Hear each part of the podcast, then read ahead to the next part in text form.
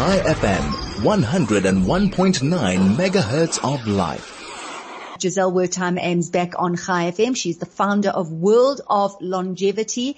Um, and it's always a pleasure. Gisele, welcome. Thank you so much for joining us. And always lovely to speak to you and to speak to all your listeners who are very good supporters of longevity. Indeed, Gisele. So I, you know, I, and I, have said this before quite a few times on the show. People are using the word pivoting, changing business, um, catching up, shifting, changing. But you kind of got on the, the, the, the, the, I would say you started the boat or you kind of watched the international trends in terms of magazines and where it was going. And you, you made decisions about longevity a couple of years ago, didn't you? Um, in terms of how, how many people would be reading online um, if we're looking at hard copies, where are you now with, with Longevity magazine? Yeah, no, you're, you're, absolutely right. And it was very difficult at the time. It was about four years ago, actually, uh, when I took the, well, I, I, I've been traveling a lot. Um, Longevities enjoys a readership in the States. I was really trying to understand, uh, you know, longevity trends in the States. I was traveling quite a bit there. I was studying a bit at Harvard. And while I was doing that, honestly, you know, I, I, kind of had a, you know, really saw that magazines were, were becoming less apparent. Even the big names were struggling to keep printed copies on shelf and they were all moving quite dramatically into more digital formats. Very difficult for a born and bred magazine person like I am. Nothing, nothing compares to magazines as far as I'm concerned, even I'm with this. you. I'm with you. It was very tough for me and I remember I actually had a meeting with a friend of mine introduced me to um, the editor of More, and More was one of the biggest American magazines aimed at more mature women, women over the age of 42. And it was like a general lifestyle magazine, but a lot of health stuff. Very dynamic woman, These Leslie Seymour. She'd just been let go and they were closing this magazine down. It had 600,000 readers. And I thought, oh my goodness, that in America you can have 600,000 readers and yet they're still closing this magazine down and why? Because it's not about the readers. It was about the advertisers and the advertisers had abandoned, you know, magazines to go online much more dramatically um, and well ahead of what's happening in South Africa. So I decided that that was not a fate that longevity would have because it has to have longevity. And so I took the decision to start cutting the number of print editions down so I could be more viable because it was hit and miss. You know, sometimes advertisers would support, sometimes they wouldn't the market got tougher, um, the, the, economy got tougher. And thank goodness I did, you know, I, I, took very hard decisions. In fact, it was a very tough time in my, my career. I was really felt, you know, and everyone was looking at me, uh, you know, I was even being called like a traitor to magazines by certain people in the industry, you know, how can you do this? Because I was saying on record that I think we all need to adjust because it's going to come. And of course it did come and then not only did it come, but COVID came. So um, four years ago, you know, I exited a magazine called Elle, which I had launched in South Africa. I took a very hard decision again because I couldn't convince, I couldn't have a, you know, I couldn't get the publishing plan the way it had to be. And longevity went down to two issues. And that's why we're probably still standing. Um, you know, and I, I don't brag about it because there's nothing to brag about.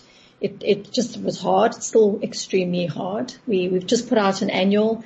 I was hoping to get two out this year, but COVID COVID came along and we couldn't get a July issue out because we were all locked up most of the time and you couldn't even get into the stores. So we, we abandoned that and we've got our annual out and we're very proud of it, but um, really it's, you know, we, it relies on the support of readers because there's not much advertising. So if we don't have readers buying it, then again, next year I have to reassess. So it's a very interesting time to, to be in business, Nikki. And, you know, I think a lot of people think, digital is just wash with money. It isn't. Um, Gisele, oh sorry, I, I broke up for a moment there. Can you hear me, Gisele?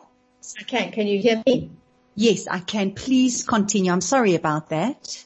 Anyway, I just said that I think a lot of people think the media business is always slush with money and that digital, you know, it makes lots of money, but it actually is a very challenging business, um, for everyone in digital. So it's also not it's not manna from heaven, but we continue and longevity exists and that's the most important thing. And we exist every day online. We are breaking stories every day around the world.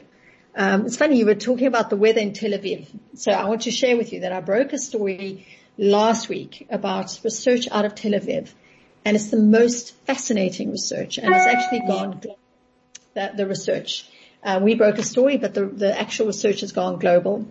And, um, and that's what makes it kind of really exciting, you know, in a way now that we're part of this whole world. We're not just a little magazine now. We are part of this global world of health.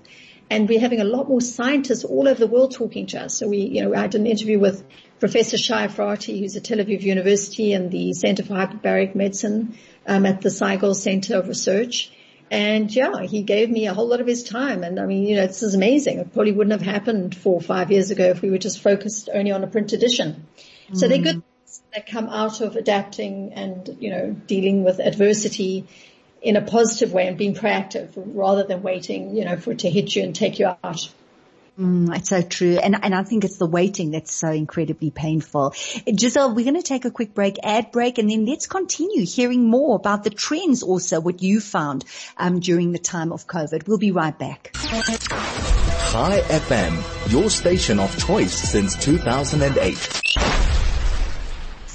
Welcome back to the DL Link Show. I have Gisele Wertheim Aymes, who's the founder of World of Longevity, um, on the show. We're talking about the changes that have taken place, um, how longevity moved online a while ago, a few years ago, um, really ahead of the crowd, certainly here in South Africa. I mean, Gisele, if you just think about the fact that here we are broadcasting, we have a show, um, I'm in my office, you're in your office, or you're at home, I'm not sure where you are. Then you've got, you know, the engineers in the studio. It's incredible. Who would have thought that we'd be able to do something like this? Um, and as you mentioned, breaking a story something that's happening in Tel Aviv, and then all of a sudden you have access to these doctors. And that's what's also open uh, for, to all of us really is that the world has opened up. We we have access to wonderful, wonderful information. We can now do business in a different way. But I know that it also brings quite a bit of stress um, with that. Um, so there are some people who are flying with this new way of doing things and really loving it, and there are those who are finding it very stressful. So you've really got your finger on the pulse at longevity when it comes to wellness and health and are you finding any trends in terms of that, Gisele? Um, yeah, stress related to COVID and the kind of changes we've had to make. Well, it's, I think it's very interesting in terms of the health industry is obviously in a much better situation than a lot of other industries. When I say the health, I'd say generally because I think there have been pockets of health that have been severely affected by COVID and one of them, which is quite interesting that I don't think people really consider is that a lot of the general practitioners and that took a lot of strain during the first um, phases of lockdown because you would think that people would still keep their regular appointments, but they, they didn't. Um, people were very worried about going in to even see, you know, doctors. We, we know that, um, compliance issues around uh, people who have particular uh, morbidity, co- comorbidities and particular illnesses, um, are way down because people have not been going in for their tests, for example, for their breast examinations, for all sorts of like those general things that you would do to going to the dentist. I mean, I don't think I know anyone who's even gone near a dentist, um, even though we're not even in a technical lockdown. Yeah. So I think that, you know, there've been pockets where some that, you know, obviously the physical appointment situation has, has really been knocked, but then you've seen the rise of software companies who are offering doctors these e-com, you know, these e-solutions to be able to do consultations. And you know that it was illegal actually in South Africa before lockdown for a doctor to have an e-consultation. The medical uh, council that governs all the doctors had not approved um, e- e-consultation. So with lockdown, they had to adjust that. And you've now seen a whole lot of companies spring up and doctors are embracing it. And I think there are a lot more doctors who are now doing these consultations online. Obviously, it's quite difficult. I, I even find it a difficult adjustment. I like sitting in front of a doctor. Um, and we were, now we're talking about things that can be done, you know, because I can go and do a blood test and my doctor can get the blood test and then I can sit in my Skype or Zoom or whatever it is. It's very different to obviously other treatment protocols where you actually need a doctor to physically do something to you. Mm. Uh, so I think that that's been a big trend and I think that, that you see that really in countries like the US and UK that there is this rise of the telemedicine, the tele-doctor. And that is going to just carry on growing. And I think it's a good thing. It will make access to doctors once the cost comes down maybe even more affordable to poorer communities, you know, in rural areas. I think there's huge things that can be done with telemedicine. So I think that COVID has really created this wonderful um, opportunity. Another interesting thing that COVID did was I see quite a few doctors, like we have a doctor that we work with, Dr. Anushka Reddy, who's an aesthetic medicine doctor, and she's been using um, artificial intelligence. I mean, it's really interesting um, to look at how she, and technology to work with her patients remotely you know, and look at aesthetic treatment. So start already doing all the preparatory work with them using software and these virtual conferencing and then obviously following all the protocols then for them to come in and do it so they can cut the time down. They can manage most of the process online and then it's just the physical interaction that has to happen. So I think it's been quite amazing to see how a lot of doctors just embrace that. Also, um, you know, opened up probably customers from all over the world where there wasn't a physical intervention needed. So in other words, um, you could do, I mean, I take a good example. You know that there's this rise of genetic testing. So I had a genetic test the other day for breast cancer, for example. And I did a whole review on it. It was a very interesting process for me. I didn't have to go anywhere. I was at home in my office, my home office. The delivery guy came, dropped the thing off. I swabbed my mouth. I put it back. All the delivery fetched it. And then I had a, a, a teleconference with two medical doctors and they took me through this test. Isn't that incredible? Yeah, that is incredible. It really is incredible. It's incredible. And, you know, that was done, uh, you know, with a company called Optify and it was amazing. So I really could do that instead of having to physically go into a laboratory somewhere, you know, put my, you know, go, t- so all that time was taken that I could just do it quickly. And also from a psychological point of view, I found, I think it was a lot easier because I was in the comfort of my own home. I probably felt more safe and secure. So so there are some incredible things that are happening. And then all those kind of interventions can just go online. You can consult your psychologist online. I think the, the one area where I think women struggled, and I would say for myself, was obviously in the beauty area. We know that the beauty industry was very severely affected. Mm-hmm. Um, I, I, actually interviewed some, I'll start with hair because hair is always the big thing, right? we'll stuff. The hair thing was so interesting.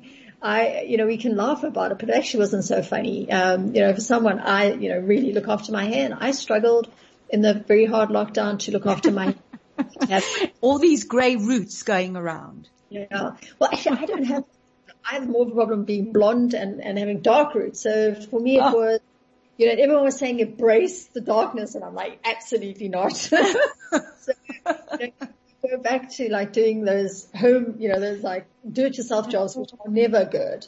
And I was mm. so relieved when they started lifting and we could at least, and, and it was so interesting, how did hairdressers adapt? So a lot of hairdressers realized that they couldn't lose their customer base. So what they started doing was having e-consultations. Say, okay, Gisele, this is how you're going to mix the mixture. This is how you're going to put it on.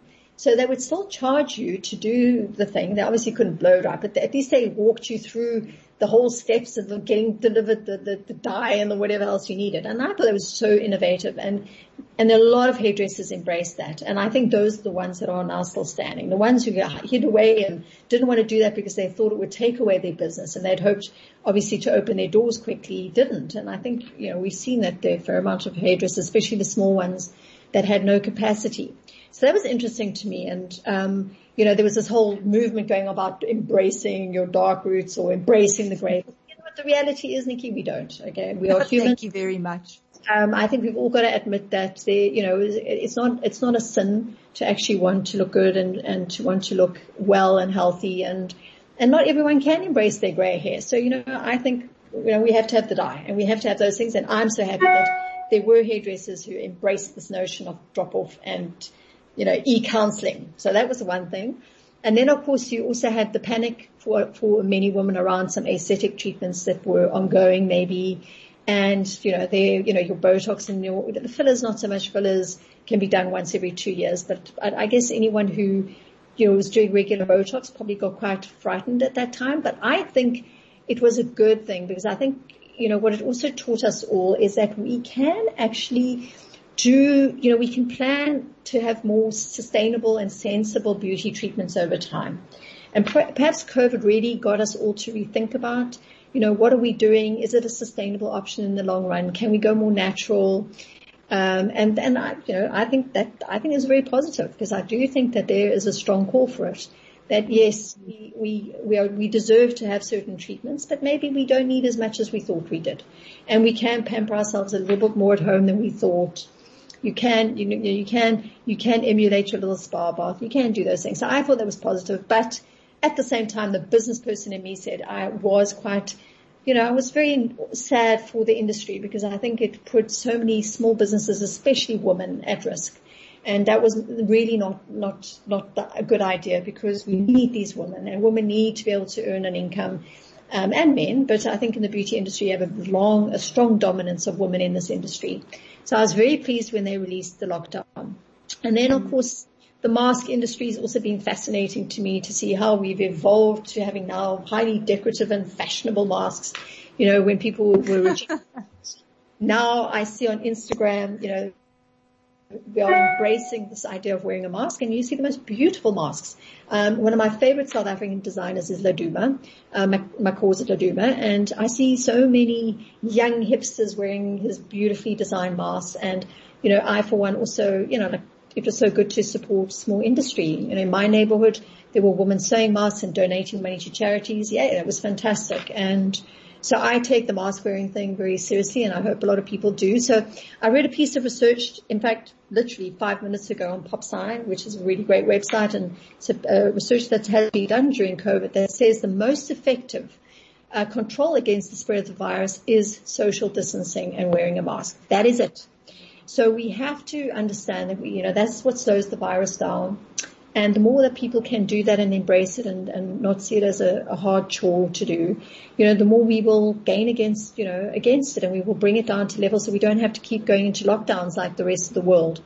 And I think it's going to be very tricky, you know, Nikki, because we're going heading for the festive season and different cultures and religions celebrate differently, right? Mm-hmm. The reality is that we ha- we are now going into a surge uh, period and we all have to think about what are we going to all do during this time to be healthy about not just ourselves, but about everyone else as well. So what role are we going to play? This is really important. Yeah. Other stories, uh, sorry, did you want to say something? No, no, no. I, I, completely agree with you. We really have to think of the other, not, not really just of ourselves, but carry on.